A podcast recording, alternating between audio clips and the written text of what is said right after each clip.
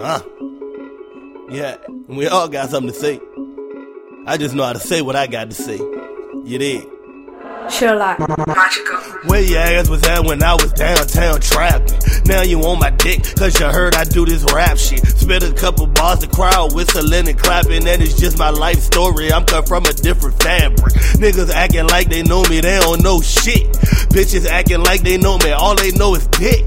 I'm acting like I know me, all I know is bricks. And I only know bricks cause a nigga, nigga rich. And if we ain't talking business ventures, what the fuck we doing? This dirty money coming in. Nigga, we just wanna use it, running around with a strap, nigga, knowing you won't use it. Put that thing on me, I take it from you, I get the shooting. We don't tolerate no stealing, touching nickel, we cruising. Big bro got so many guns that I call them Big Toolie. I just got a new Audi and that bitch be room, room, and put them two together. We gon' pull up on your bus stupid. I advise you stay in line. Read your script before the scene, cause I'm all about that action. Chasing life like fuck a dream. And if you wanna go to war, then I gotta kill a team. And dream work make the team work, so it's a team without a dream. A boss without a block, a shooter without a shot, a clock with no hands, all you can hear is tick tock. A jacket with no sleeves, a sport with no teams, a bunch of niggas running around wasting time, you know what I mean? Hey look, where your ass was at when I was out here selling Newports? 50 cent a cig, saving up to make moves, boy. Now I'm out here moving quarter birds at a time. Green or white, it don't matter, cause I'm consistent with my grind.